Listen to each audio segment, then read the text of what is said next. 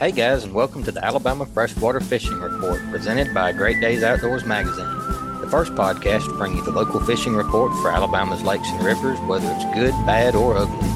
I'm your host, Nick Williams, and this week's show is brought to you by Great Days Outdoors Magazine. Are you frustrated by your typical hunting and fishing magazines? Are you tired of reading content meant for guys up north or in the Midwest? Don't get left behind following the guidance of guys who don't hunt and fish in your home state. Pick up a Great Days Outdoors magazine subscription and become a better Southern outdoorsman. Great Days Outdoors magazine can be found at your local Books a Million, Tractor Supply Company, Rural King, or you can save and buy online at greatdaysoutdoors.com. Alrighty, guys, welcome back to the show. Hope all of y'all are staying cool this summer and that all of our listeners are safe. What with Hurricane Idalia making land, landfall today, um, I was out in Mobile Bay this morning scouting for teal, and the weather had it looking pretty choppy. And I know it kind of got rough overnight, so hope everybody's okay with that system moving through. And we got a bunch of great guests lined up for you today. Uh, first, we got Stephen Cook, uh, who is the owner of Calico Fly Fishing. Uh, we talked a little bit last week with some of our river keepers, and if after that y'all are looking for a good way to support them, uh, Stephen offers some really nice fly rods, and a cut of the sales goes towards uh, the various river keepers. He's got rods named after the Warrior River, the Cahaba River, the Coosa River, and I believe the Tallapoosa River. Uh, so if you buy a Cahaba model, it goes toward the Cahaba River. You know, if you buy the Warrior, it goes towards the Warrior River Keepers. So really cool guy with a really cool business. Y'all definitely go out and uh, check Stephen out. Um, after that, we're going to talk with Stephen Rockarts. Uh, we're going to talk a little bit about his inflatable fishing raft.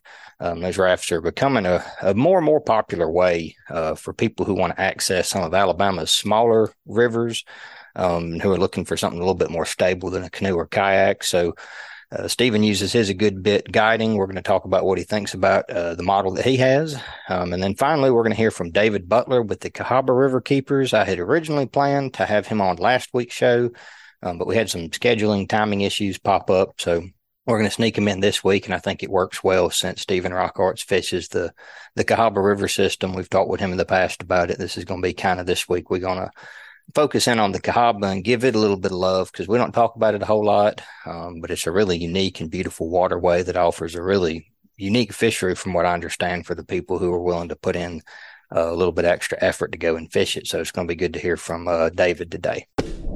All right, guys. For our first guest today, we have Stephen Cook. He is the owner of Calico Fly Fishing. Stephen, how you doing today? I'm doing good. How are you? I man, I'm just enjoying this uh, little cool snap that we got going on right now. So, man, isn't that the truth? We need that.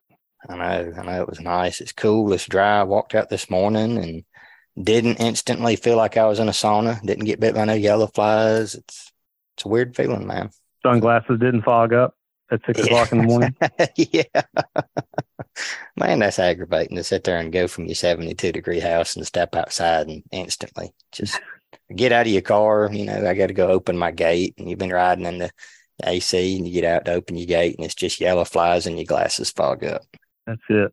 Well, Stephen, your, your name has come up in several conversations that I've had with some different fly fishermen across the state. And I'm excited that we're able to, to sit down for an interview and I figured just kind of as a place to start, you know, fly fishing is fishing is really common in Alabama. Most people fish, fewer people fly fish. So what's what started you into fly fishing? Did you start with fly fishing or did you do like most people and progress from conventional tackle into fly fishing? Kind of what's your story there? Yeah, that's it exactly. So uh, I've grown up. My my family has had a place on the Coosa River, specifically on Lay Lake, for my entire life. I feel like I've I've grown up on the river. I've lived less than a mile from several tributaries to to the Cahaba River for my entire life, and I, I have always been in the water, enjoying spending the time spending time fishing, using conventional gear, and uh, so I guess the transition to fly fishing was probably while I was in college. My brother actually for I don't remember if it was Christmas or my birthday he bought me uh, a really nice Loomis fly rod and uh, a reel, a full setup, and I think we were of both of the opinion that this means I can now start trout fishing. I had no idea that there was uh, the world of warm water fly fishing really at all, and his idea when he made that purchase was that we would travel and go and and do some trout fishing up in the mountains. So I started spending some time doing that. I started collecting sort of my own gear as an adult, and uh, we had always had hand-me-down old fiberglass equipment from the '60s. Uh, had no idea how to rig any of it up at the lake house, and then uh, when I started researching it after getting that rod, uh, I really got into it and started spending a lot of time in the water, a lot of time traveling, and then sort of just naturally, I couldn't travel every day. I couldn't travel every weekend. So I would dip my toes in here locally in, in creeks and streams and rivers and, and even on a bass boat, you know, a, a glitter boat out on Lay Lake. I'd spend some time out there with, with my fly rod. And uh, that progressed to me almost exclusively fly fishing. Uh, and I started taking guys from work and friends of mine. We would go fish, and uh, and they loved it. They really enjoyed fishing with me, and and then it made me want to do it even more. Like I was the guy that fly fished in my friend group and acquaintance group. So that led to me essentially exclusively fly fishing now. Yeah, what's your what's your favorite species to fish for here locally? Oh, for sure, uh, I love the Cahaba River. Uh, I spend a lot of time on the Cahaba River, and particularly in the the tributaries of the Cahaba. Buck Creek is right in my backyard, so if I have 30 minutes to spare, and I'm not worried about smelling like Buck Creek at the end of that 30 minutes, then I will go fish in Buck Creek, and I end up uh, catching Cahaba Cahaba bass.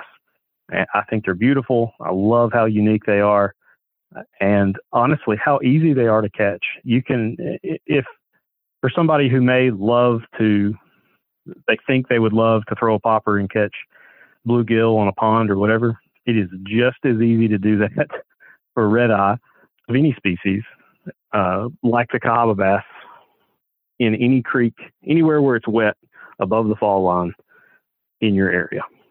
Yeah, I can I can testify. So panfish, bluegill is uh kind of the girl what brought me to the dance fishing as a kid. And then that was, you know, when I started fly fishing down here, that's, you know, kind of your, your best bet.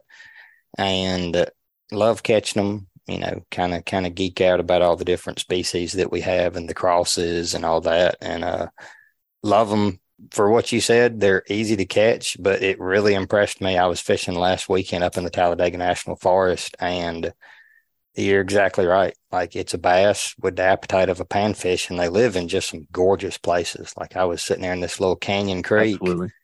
you know, shuffling around little waterfalls and stuff like that. And I was just like, man, this is hard to beat. Like it's good scenery, and and the fish want to play ball. Like that's that's my favorite kind of fish is the ones who will meet you halfway.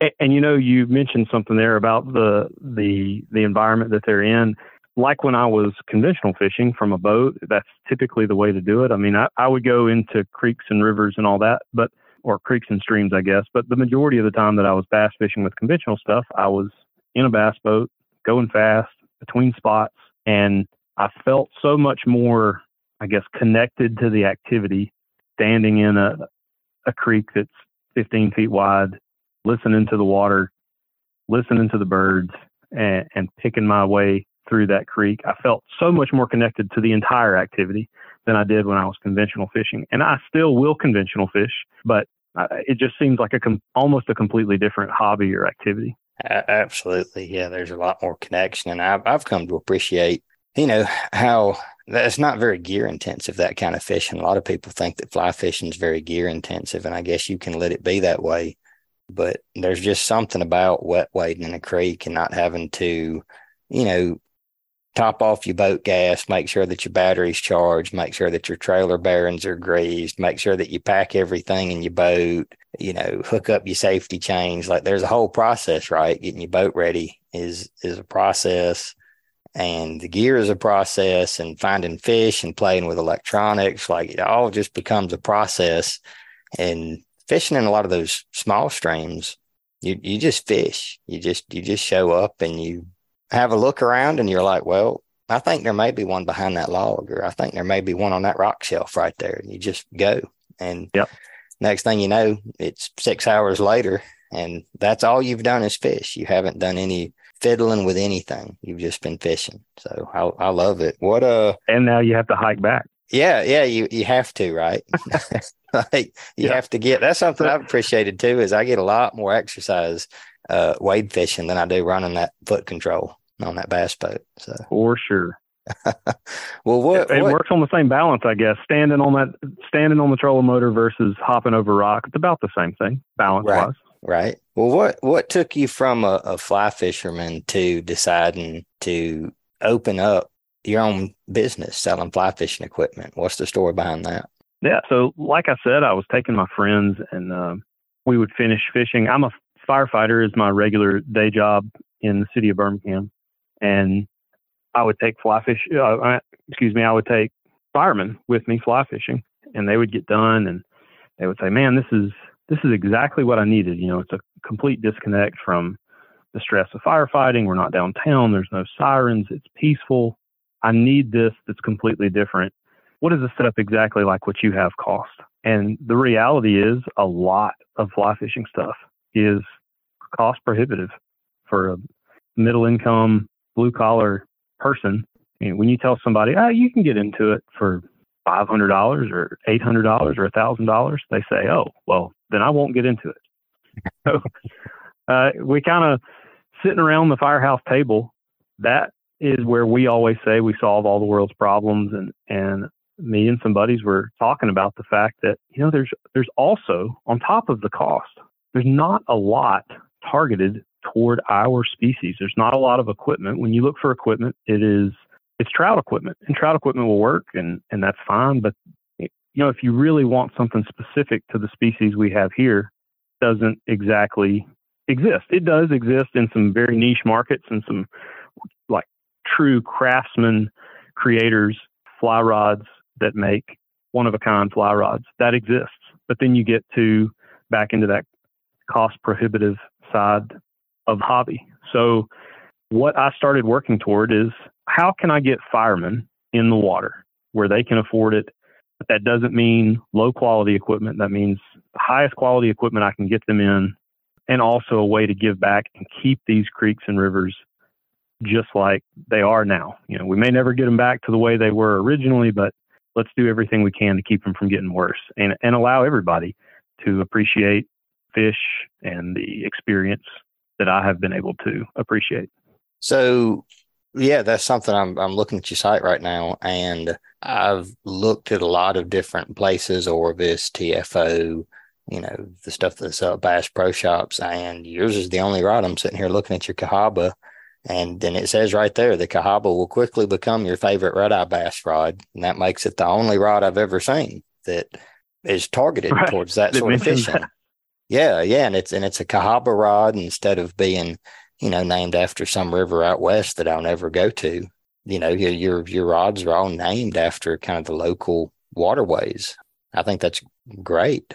What what can you tell me kind of about, you know, what made you choose the rod selection that you have right now? Because I see that you have you don't have a huge selection, but you've got four or five different varieties and it looks like each one is named after a river system. Are they kind of tailored to the type fishing that you'll find on that waterway? So I definitely wanted to split the options among the river keepers. Uh, if you'll notice, there is one that's Tallapoosa. There's no Tallapoosa River Keeper right this minute. The minute there is one, uh, you know, it'll it'll follow the same rules as the others, and and the River Keeper will get that money. But I started working, finding blanks that worked for the way I fished, and and that's really you know selfishly, I guess maybe ignorance. I'm not sure, is what led me to the blanks that worked for the way I fish. And by no means am I a professional uh, caster. I'm I'm not teaching incredible fly casting, but I can enjoy fishing. I, I cast well enough that I catch plenty of fish when I want to go fishing. And so I found blanks that would work for the presentations that I needed in those waterways. And uh, like you said, it, it is kind of small, uh, and certainly I'm always working toward expanding it to what people are asking for, and specifically for the Cahaba bass and the areas that I fish around the Cahaba. That seven foot six three weight and eight foot six four weight worked perfectly for everything that I was fishing for in the Cahaba. There are times in the spring when I fish a Coosa on the Cahaba. I'm, I don't exclusively fish them. I actually kind of play that little game of uh, Matt, Matt, Lewis actually uh, challenged me, I guess. He said, if you're going to complete the Mobile Basin Red Eye Slam, you should do it with a rod named after each river. If it's going to be your rod, it's named after each river. So I think next year I'll end up trying the Red Eye Slam with with a rod named after each of the four rivers. But one thing I've noticed with those names, and you know they they had to have some name, so they get those names, and then man, people take incredible ownership in a rod named after what they consider their river, their home water. Uh, there were guys that that have bought rods, guys and girls that have bought rods that have said, I've fished this my entire life. I'm so happy to have something with the Black Warrior name on it or with the Cahaba name on it or Coosa name. Once I saw that, that level of ownership, I was like, man, I, we may be onto something here. Yeah, I think I think that's awesome what you're doing, and that's the that's not the extent of what you're doing to kind of help the local waterways. Is it? You've got some other projects that you're a part of as well. Yeah, right. So uh, after kind of getting this started, the Native Fish Coalition also started honestly about the same time. And I know we keep talking about Matt, and you'll end up interviewing Matt. But again, Matt Lewis invited me to be part of the board for the board of directors for the Alabama chapter of Native Fish Coalition. And that went right along with the conservation aspect that I want to support with Calico.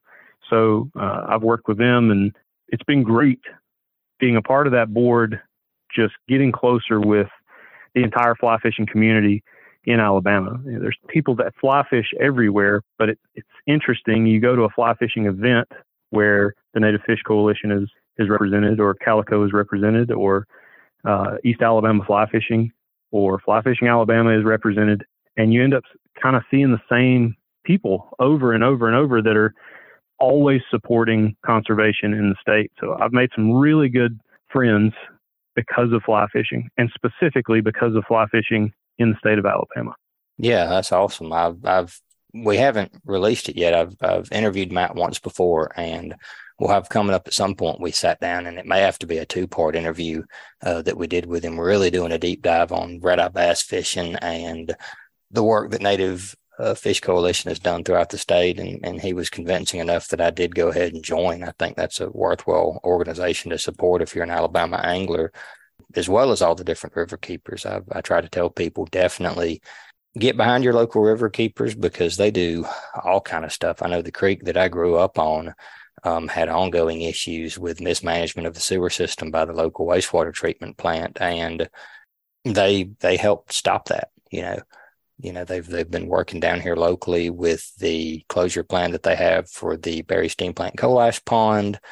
You know, people have different opinions on that. I'm of the opinion I've seen that place, and I think that coal ash 50 yards off of the river uh, in a hurricane zone is is a bit of a stretch. Calling that a safe, you know, plan. Right. So they they do a lot of stuff, and you know, the the fishing goes away if the waterway is not taken care of, right? And so um, guys, if y'all are listening in and y'all are shopping for a fly rod, this is a great way to get a fly rod, support a local business.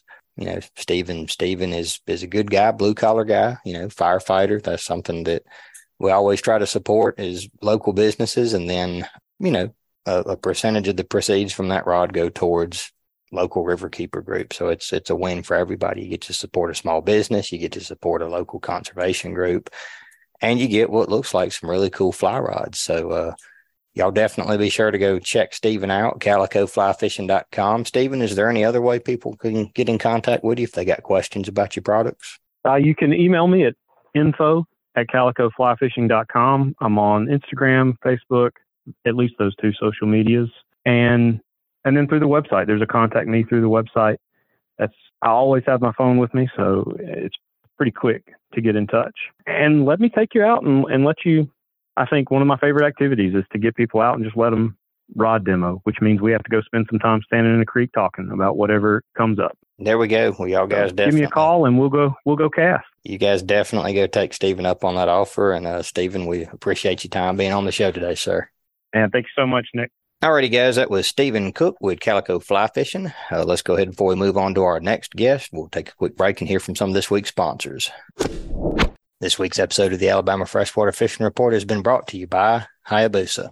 Hayabusa provides the world with outstanding fishing hooks. Hayabusa is manufactured in Japan with technical designs, functionality, durability, and styles that customers who want to catch more fish demand. Hayabusa Fishing works tirelessly to provide the highest quality products manufactured and ensures current and prospective customers achieve a higher level of performance by using innovative products. From sabikis and saltwater hooks and jigs to freshwater hooks. See what they're all about at HayabusaFishing.com. All right, Stephen Rockart. So tell me a little bit. I've talked with you a couple of times, and I've done a lot of floating up and down the rivers here in Alabama.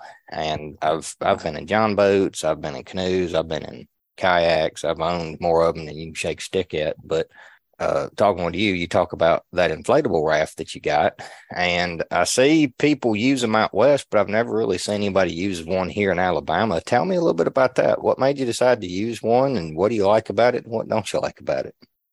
Right. So I um well first of all um i I'm in the same boat as you so to speak uh, pun intended uh, when it comes to uh, kayaks and canoes and john boats. And I've tried them all out in the creeks and seen how they all handle and how well they they navigate and how well you know they they float in that water column and all that and all that jazz. And um there are several other fellows in the state that have some uh, some inflatables and they made them they made them look pretty enticing. So I ended up biting the bullet and getting one uh, for the guide service, and it is just a complete and total game changer. You have full stability.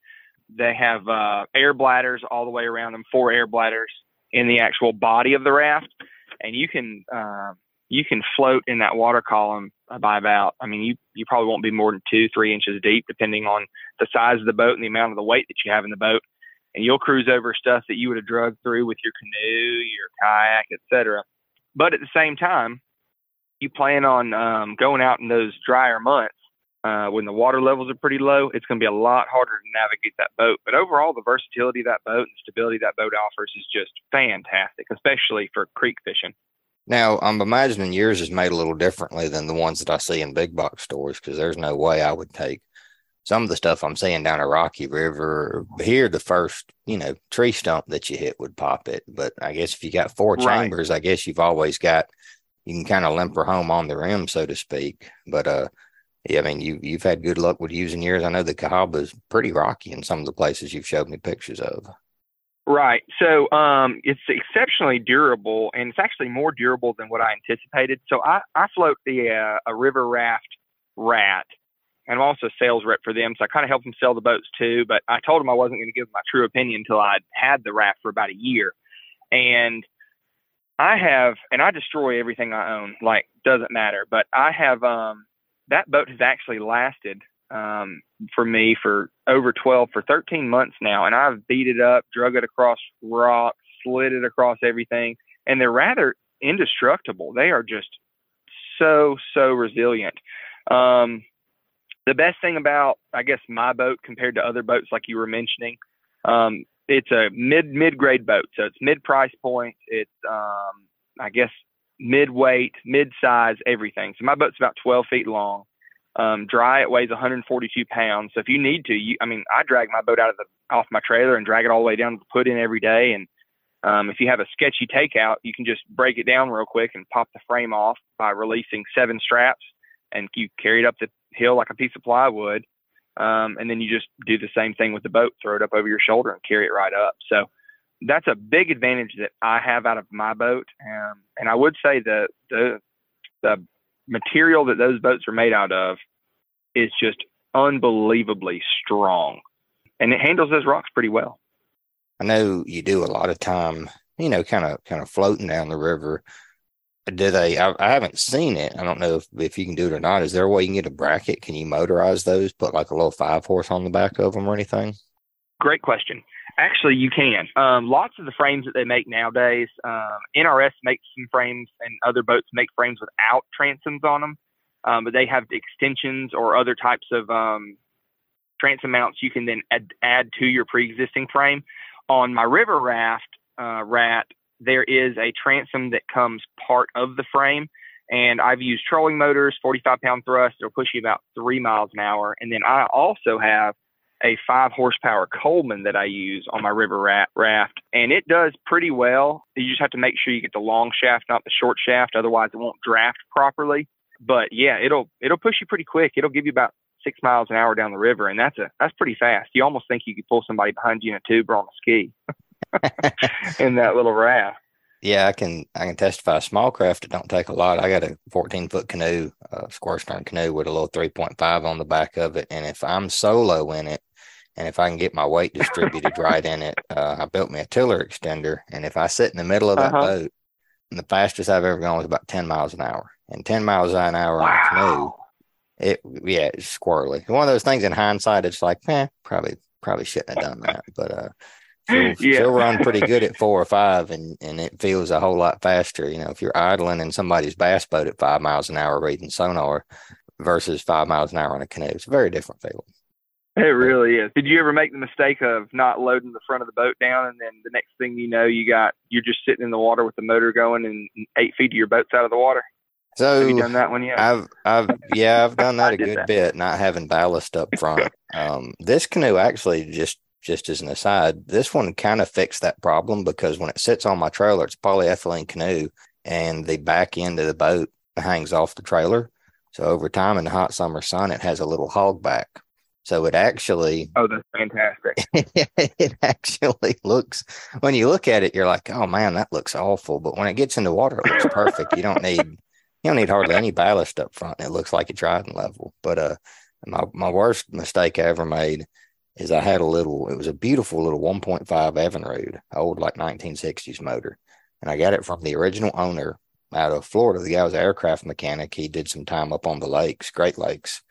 And he bought it and he put it on an inflatable and he used it. He said like twice. And the thing ran like a, it, it was awesome. But I had it side mounted on an old Grumman canoe that I had. And it only had one bolt that screwed it to the transom. It was such a small motor, had one bolt. Well, that one bolt oh, wow. vibrated loose because it's just a little two stroke, single cylinder two stroke, had a lot of vibration to it. And it vibrated off my bracket, and I'm going down the river, and next thing you know, it comes off. And it was light enough, I was able to hold on to it. Uh, but I'm sitting there now holding a 30 something pound hunk of metal that's trying to run off on the side of the this canoe, not a square back or anything, just regular 17 foot double ender Grumman. And I held on to it, but by the time I got it up overboard, it, it had quit running. And uh, I took it home, took it apart, cleaned it, and it never ran right after that. It just oh, broke man. my heart. So it was yeah. it was fun while it lasted. So getting we all have stories like that. Yeah, yeah, I've got more than most, unfortunately, but uh, I do I do silly things all the time. But speaking of doing silly things in them, have you ever had an issue? I know you take a lot of people out on a guided trip. Have you ever had an issue with somebody you know, putting a bass hook in the side of that boat or anything? How many patches have you put in it in the past year, or is it just held up fine? Right.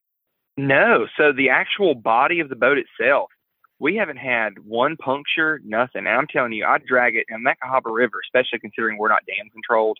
That water level fluctuates. It, it'll be dead low, and you'll have to drag through a quarter mile section sometimes. And um, the rocks haven't killed it. The hooks haven't haven't pushed through it. Nothing. So um, the floor in it, I will say, is a much cheaper floor. It's just an inflatable kind of cheap paddleboard looking thing. You throw that down in the floor of the boat.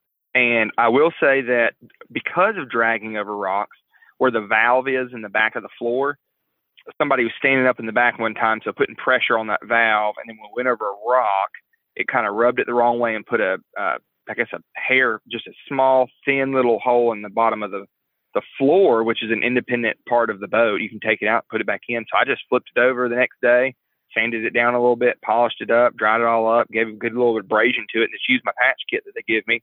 Patched it right up, no problems ever since. And then about a month ago, um, a hook did put a hole in the floor, but once again patched it, and it was such a slow leak.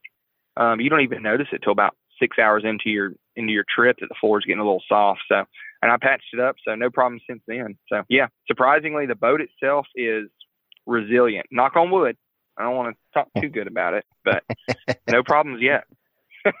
no, I know, I know how that is. You own you own something for a while, and you know, especially putting your opinion out in public. You know, some sometimes you don't you don't want to be the guy who said, "Yeah, it's awesome," and then a month later you pop a hole in it. But uh, now they Absolutely look they look pretty yeah. cool, and and I, once I started looking into them, I mean they they hit way rougher water with them out west than what we're ever going to hit here. I mean, I you see them take these rafts down the Grand Canyon and stuff like that, so they look like uh for people who want to do the whole creek float thing, but they don't want to, you know, don't trust themselves in a kayak it looks like a pretty good option. And then storage on them doesn't look that bad. The frame looks like it would take up some space, but nice things you can let all the air out of it. Um, you know, two two people can handle it. You can. Yeah, you can let all the air out of it, collapse it down, roll it up, and in the frame um, on the boat that I have, my frame is collapsible. So you just take it apart. It's like a one, two, let me think. I think it's a four or five piece frame, and you can take it apart and stack it up so you can store it all winter, whatever you want to do. So yeah, it's it's very much so friendly road trips. You want to throw it in the back of the truck and you don't want to haul a trailer and you just want to pump it up whenever you get there, or if you want to leave it inflated on the trailer like I do nine to ten months out of the year, um, you just drop out about uh, 25% of the air pressure and just let it ride like that. And then when you're ready to fish it, you float it up to about 80% the night before, and then um, you cap it off at 90 before you get on the water. Yeah, and it works wonderfully. That, that that was something I was going to say. I imagine in the hot summer sun, you got to be a little careful if you sit there and then you inflate one at five o'clock in the morning. There may be a little bit of a psi difference come lunchtime. You're right. There's a significant difference. I inflated about 90, and I got most of my information from a fellow named Roel Guevara who floats with East Alabama. But he um he kind of coached me on that and told me in the beginning. He said, you know, make sure whatever you do, um, don't let that thing bust a seam on it. So about lunchtime, especially this time of year, you have to let off about you have to let off a good amount of air else you'll notice that boat that boat gets so firm it'll become hard as a rock and once that happens you're putting everything else at risk you're putting your um your seals at risk around where everything's put back together. You're putting um, the end seams at risk. And then you're also putting the uh, the valves themselves at risk. Yeah. Well Stephen if people wanted to maybe check out that boat maybe check out yours and go on a guided trip would you where's a good place to get a hold of you? A good place to get a hold of that boat is um riverratusa.com. You can look at all the specs on that, or they can just check me out on Instagram at um, Fly Fishing Alabama. And there are plenty of pictures of the boat up there. They can just reach out to me, and I can help them out uh, the best that I can, and yeah. uh, kind of give them the lowdown. I can talk to them, text them, whatever they want. Yeah. Well, Stephen, always good talking to you, and I uh, hope you have a good rest of your day, brother. Absolutely, Nick. Thank you so much, and you enjoy the rest of your day. Yes, sir. Alrighty, guys, that was Stephen Rockarts. Next up, we've got David Butler. But before we get to that, let's hear from another one of this week's sponsors. This week's episode of the Alabama Freshwater Fishing Report has been brought to you by Hilton's Real Time Navigator. The days of heading out and blindly looking for good fishing areas are pretty much over. Don't waste time and money on fuel searching for fish. You need the recent highest resolution images to not only know where to go, but where not to go. The knowledge provided by today's technology is critical when planning an offshore fishing trip. Make the choice that professional captains all over the Gulf make and choose Hilton's real time navigator. The easy to use interface and excellent customer service will have you on the fish every time you go. Check it out at hiltonsoffshore.com. All right, guys, we are sitting down today with David Butler. He is the staff attorney and river keeper over at Cahaba River Keepers, and it's worked out pretty well. I'd originally envisioned that we would have three or four river keepers on for one episode, um, but last week we we talked with uh, Cade Kistler at Mobile River Keeper, and we talked with Justinn Overton over at Coosa River Keeper, and that ended up being a pretty full show. And this week it just so happened that I ended up talking with Stephen Rockarts, who's a fly fishing guide over on the Cahaba River. Um, we spoke with the owner of Calico Rod Company, um, who also does a lot of fly fishing over there on the Cahaba River. And now we're talking with one of the guys who probably knows more about the state of the Cahaba River than anybody else. So, David, welcome to the show. I appreciate you uh, donating some of your time to us today. Oh, my pleasure. I, I really appreciate the opportunity and uh, always happy to talk about the Cahaba River. Awesome. Well, well, kind of give us the the scoop. Kind of what's your uh, what's your personal biography? How did you end up where you are today? What's kind of your personal and professional background? Yeah, so um, you know, I tell people all the time I would have never in a million years imagined that this was what I would do. Um, like a lot of kids in the South, I, I grew up a Boy Scout. You know, I spent a lot of time on rivers in Kentucky, here in Alabama, camping, canoeing, fishing but but honestly, I never really um, understood my role in impacting and protecting those places. Um, I just kind of was a recreational user. I didn't really feel an obligation to do much to to take care of it, and and I you know I, I guess I probably thought that there was a lot of um, state and federal agencies that did all that work, and and there wasn't a whole lot to worry about. You know, fast forward, I, I was a finance major. I moved up to New York, um, lived there for six or seven years, and I really just missed the, the South. Um, super crowded up there, just a, a, whole different way of life. And so I came back to Alabama. Um, I went to journalism school. I wanted to become like an investigative reporter and and tell stories of of people who um, didn't have a voice. And while I was in school, I started renting canoes and taking uh, people out on on trips on the Cahaba. And um, you know, I, I would really really love uh, introducing somebody to the river for the first time, and then they would come back and they'd have all kinds of questions like, "What kind of fish was this? I saw this bird." And so, you know, selfishly, I was like, I'm going to learn more about the Cahaba River just to become a better guide and, um, you know, get more tips, right? Like people will, will, you know, kind of come away with, with more information and knowledge and maybe share that with people and help um, generate more leads for me to get more people out on the river. And so I started searching around. I had never heard of, of river keepers really. I, I think I'd heard a little bit about the Black Warrior River Keeper, but I found my boss, Dr. Myra Crawford, who had started Cahaba River Keeper after she retired from UAB. And um, she was really committed to collecting information. So we'd heard a lot of, you know, kind of anecdotal evidence that the, the river was suffering, but but we didn't really know what that looked like. And um, so I came and started doing volunteer work. Um, they offered me a position on the board, and then the board asked me to become uh, the first full time river keeper and and that's how I got here. Um, in the middle of all that, I went to law school. You know, unfortunately, uh, asking nicely doesn't always get the job done, and and so instead of hiring lawyers to do everything for us, we we thought it'd be a great idea if, if we had in house legal help, and so that's kind of how I ended up where I am. That's that's an awesome story. Yeah, it sounds like you've got a lot of good skills and kind of wear a lot of hats, and that's a really cool. Uh, that's a really cool qualifications to end up in that position, you know. So that's that's really interesting to hear. Would you would you canoe float trips? So you primarily, you know, a recreational user in the sense that you did a lot of backpacking, a lot of canoeing.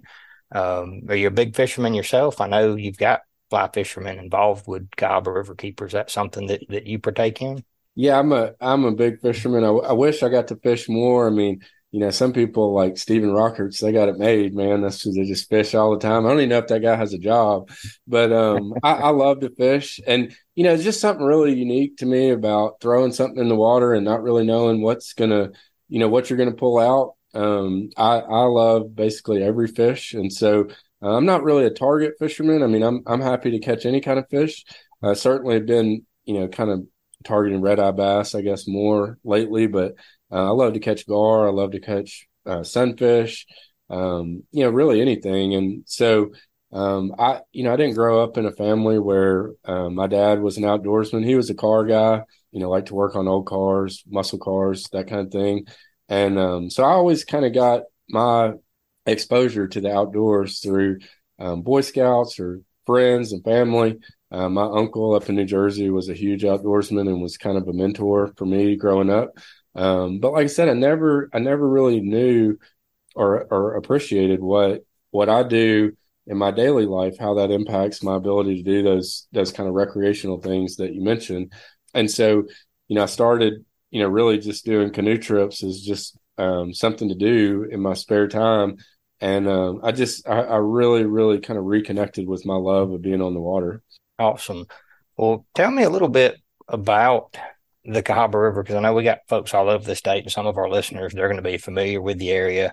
Um, I have a feeling that most of them won't because I know my knowledge in general of the Cahaba. I know probably the least about the Cahaba. I feel I feel like just for whatever reason that one's not quite a sleeper. Like people know what it is, but like you don't see it as much you know, on fishing reports and stuff like that. I don't know if it's because it doesn't have a lot of big lakes. Maybe it's a little harder to get a power boat up it in a lot of spots, and that kind of keeps people off of it. I know the the south end. I know there's some public land around it that I've hunted in the past, and I know people talk about fishing it where it ties into the Alabama. But kind of give me just broad strokes, you know, where it runs through, what it's close to as far as a reference point on the map so people can have that in their head. And what type of river system are we looking at with the Cahaba? Yeah, so it's about you know a little bit over 190 miles long. Um, starts up north of Trussville, a really unique place. Uh, kind of the headwaters of the Cahaba is um, sort of in a little triangle with um, the Black Warrior to the west and the Coosa to the east. And there's a spot there where you can stand, you know, basically in all three watersheds. And um, so we're the little river in the middle between them.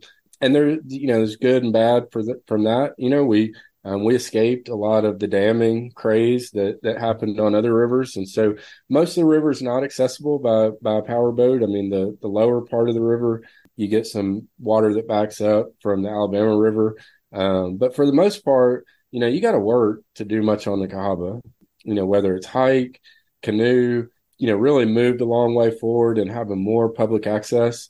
Um, but the Cahaba is not a place that you can go and hop in a canoe and do you know a, a one hour you know quick fishing trip. I mean you you really have to be kind of committed um, to get in a boat. I mean most of the trips that that you could do you know are going to be more than three hours long um, require shuttling back and forth. And you know it's just a little it's it's different and it requires a little bit more work.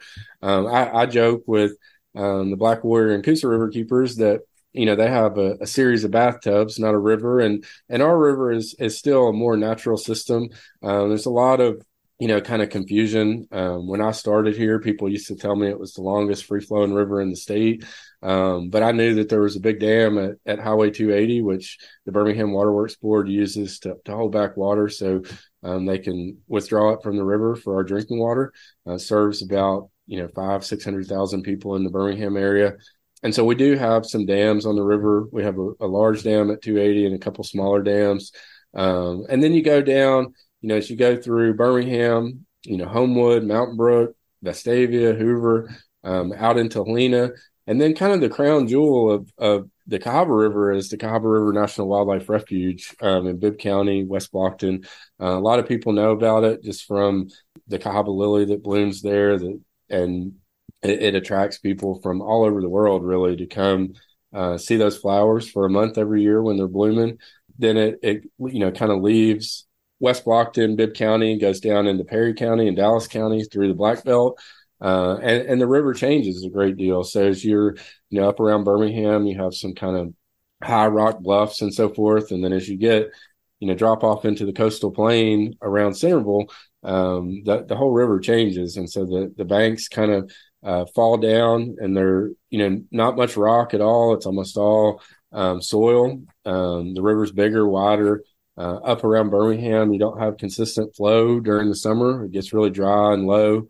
Um, we're down you know once you get into the coastal plain you can paddle that pretty much all year. Um, but it's really rural there right? So the you know up around birmingham we're you know super developed. And then as you go you know as you go south of helena you sort of start getting into the really rural part of our watershed uh, before you know ultimately it, it, empties into the Alabama River near, near Selma, and it's you know it's really really unique in that sense that you can you know start at the top of the river and it looks nothing like the bottom of the river at all, and there's a lot of you know a lot of challenges with that. So certainly on um, the Black Warrior, the Coosa, you have people who are you know kind of more intimately connected to the water. You know they may have a lake house and they're swimming playing in the water all summer. Where on the Cahaba, you have people that live next to the river, but maybe don't um, spend time in it, you know, every day or, or all summer. And so it is, it's something that is revered around the state, but people don't really know why. They, you know, they hear about it. They um, are aware to some degree about how unique the biodiversity is, but maybe not, you know, how important it is to, to the rest of the state. And I think, you know, something else that's really you know important for people to understand about the Cahaba is when we talk about it being unique, it's not unique because it's always been unique. It's unique because we've done so much damage to the, the all the rivers in our state. Um, so when you look to our east, the Coosa River, when that river was dammed, that you know they they kind of say that's one of the largest mass extinction events in North American history. Uh, certainly on the Black Warrior River, you know you had a population of, of, those lilies that was larger than anywhere in the world um, at a place called Squaw Shoals, and that that shoal was flooded when they dammed that river, and so we've lost a lot already Um, and we're, you know, I feel particularly fortunate that my river system hasn't been impacted as much as some of the other river systems around the state. Absolutely. Yeah, it's interesting. I want to read up on that more because you're the second person now who's who's mentioned that Coosa mass extinction event, and I kind of, I mean, I, I kind of don't want to read about it, but you know, I've, I've kind of it's piqued my curiosity a little bit. What um, like you said, what are what are some of the challenges? Each waterway has its own unique challenges when it comes to protecting it. It sounds like a big thing for the Cahaba is one, it's a river that you know it it doesn't have maybe the same you know public awareness that some of the other rivers have. Like everybody, you know, is familiar with Mobile Bay and kind of understands, you know, it's it's got a big tourism pool, you know, so do a lot of the the the bathtubs that you mentioned on the Coosa River system. Mm-hmm. You know, there's some economic uh, benefit to, to places up and down through there. The Cahaba River doesn't seem like it has, you know, doesn't seem like it pulls big tourist money. Um, it seems like in a large way, it's kind of out of sight, out of mind. Does that lead to anything that kind of impacts y'all's day to day activities, make y'all's work week look a little different, maybe than you know the your counterparts that you talked to over at Coosa River Keeper, Mobile Bay Keeper, and Black Warrior? Yeah, I think our our watershed is uniquely challenging. You know, I, I, I would say that one of the the things that I, I'm a little bit jealous about is that um, on some of the bigger river systems, you can go to a boat ramp, put in a motorboat, and kind of go where you want to go. Where on on the Cahaba, you know, anything we do on the river is in a canoe or a kayak um, or by foot. And so it's more difficult to access. Um, you know, certainly, like, so if I want to go look at a, a area of concern, um, I've got to put a boat in the water. I've got to, you know, commit to three, four, five hour paddle, which isn't always easy. You know, I mean, we we stay really busy. You know, I think you look around at, at the work that the river keepers do in the state. Um, there's 10 of us around the state. And, um, you know, I, I'm incredibly proud of, of how far we stretch the money that we have. But that means that, you know, my watershed's 1900 square miles. And so um, we have a staff of five people. Uh, it's almost impossible to cover our watershed. And so uh, somebody calls me with the, you know, pollution concern. If I can't get to it by land, it means I got to put a boat in the water. And it means that that's a full day of work to go look at one thing. Um, so that's really challenging to to be able to kind of really you know look out and see what we need to take care of. But then it's also like a, an opportunity for us right? So we we do a swim guide program. Coosa river keeper and mobile bay keeper both do it. And that puts us out on the water. You know we sample at 29 sites every week um, every thursday from may through september. And so every week i know that we are going to put our eyes on the river in 29 different places. Um, and from that we've been able to you know, kind of document some changes, identify problems, um, get them fixed, and um, and we've built a, a huge, you know, library of data where, you know, we're we're collecting information all the time, and um, when when things do happen, we can look back and say, okay, well, we've been sampling on this particular creek for 10 years, and this is what's typical here, and this is what it looks like now. And so we we have really been able to collect a lot of information about the river, which which helps us kind of advocate for it.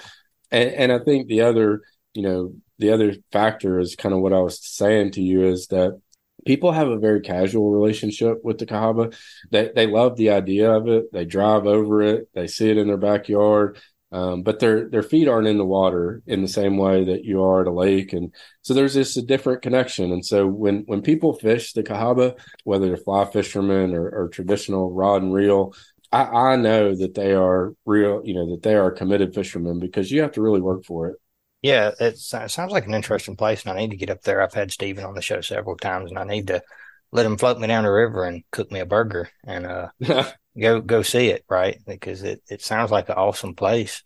What all all those challenges that you mentioned, um, if if there's people who are listening to the show and they're local to that area, right? That's their waterway, and, and they want to do something to help preserve it. I guess what y'all's most pressing needs right now? What's what's coming up on y'all's calendar that, that y'all could use help with? And if people want to help, how do they go about getting in contact with you?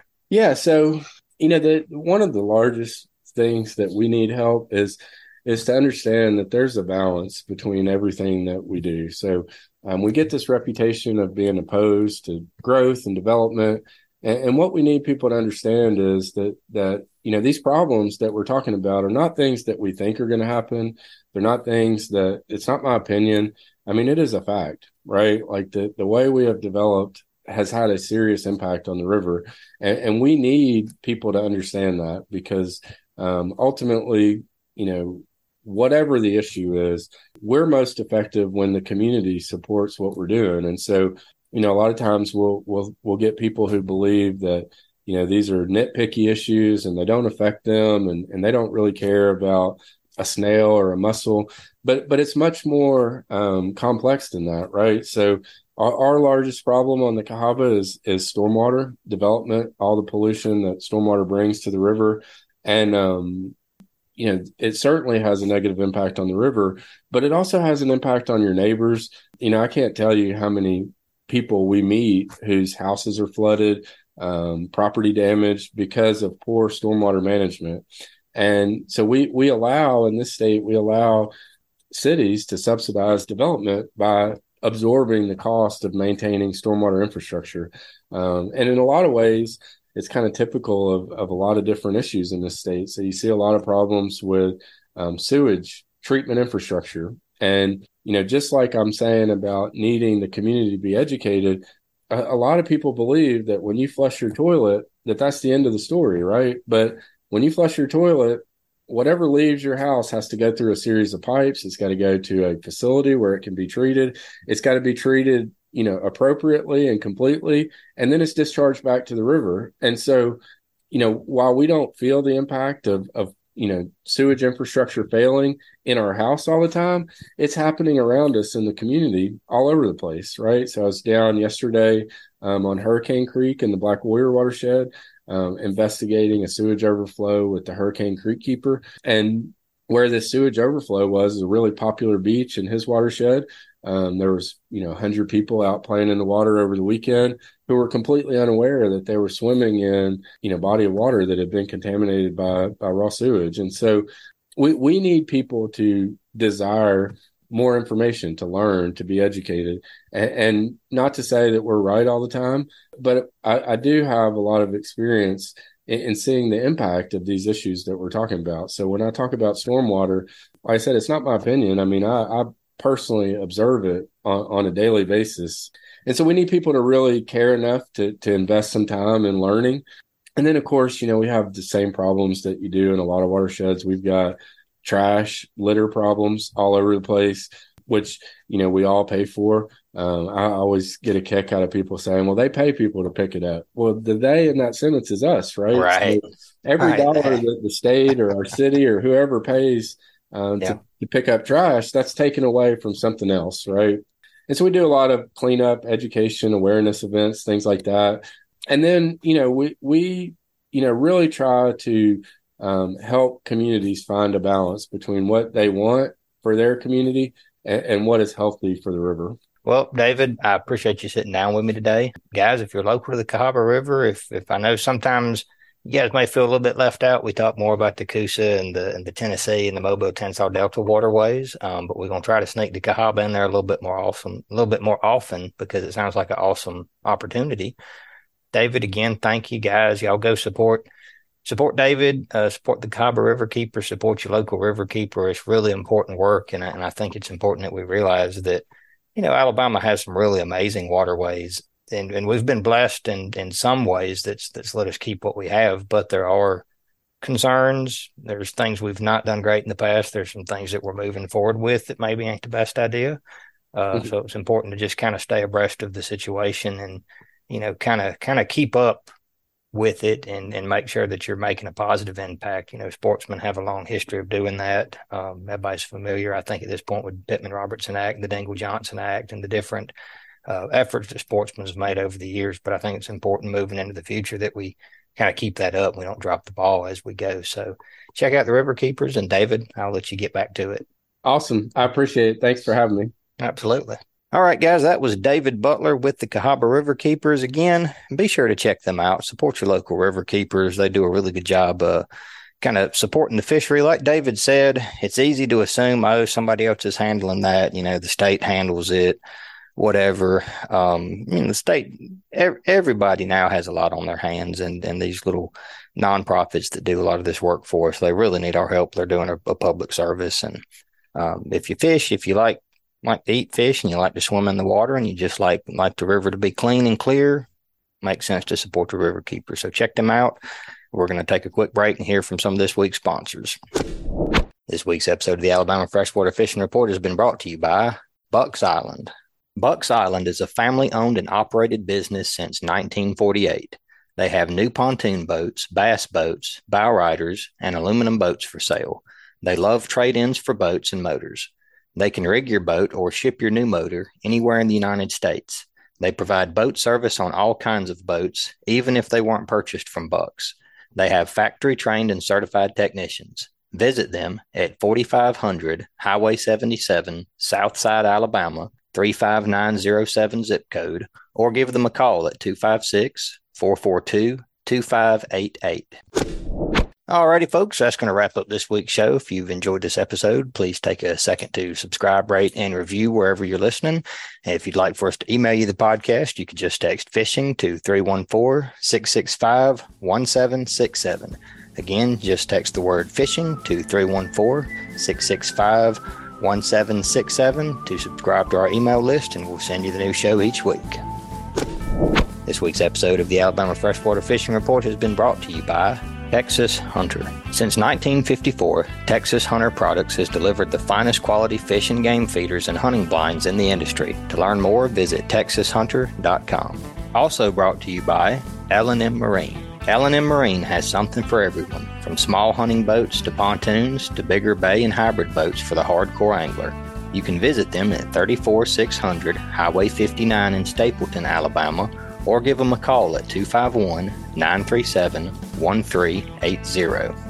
Also by Southeastern Pond Management. Since 1989, Southeastern Pond Management has been a leader in pond and lake management services. Schedule an obligation free consultation today. Call 1 888 830 POND or info at sepond.com. Also brought to you by Dixie Supply, Baker Metalworks and Dixie Supply manufacture a variety of metal roofing systems to meet your needs. Whether you're putting a new roof on your home or sheeting a commercial building, they have you covered. Baker Metalworks and Dixie Supply, your metal roofing headquarters. Also brought to you by Killer Dock combines durability, function, and design to uniquely upgrade your entire dock experience. Visit killerdock.com to see more.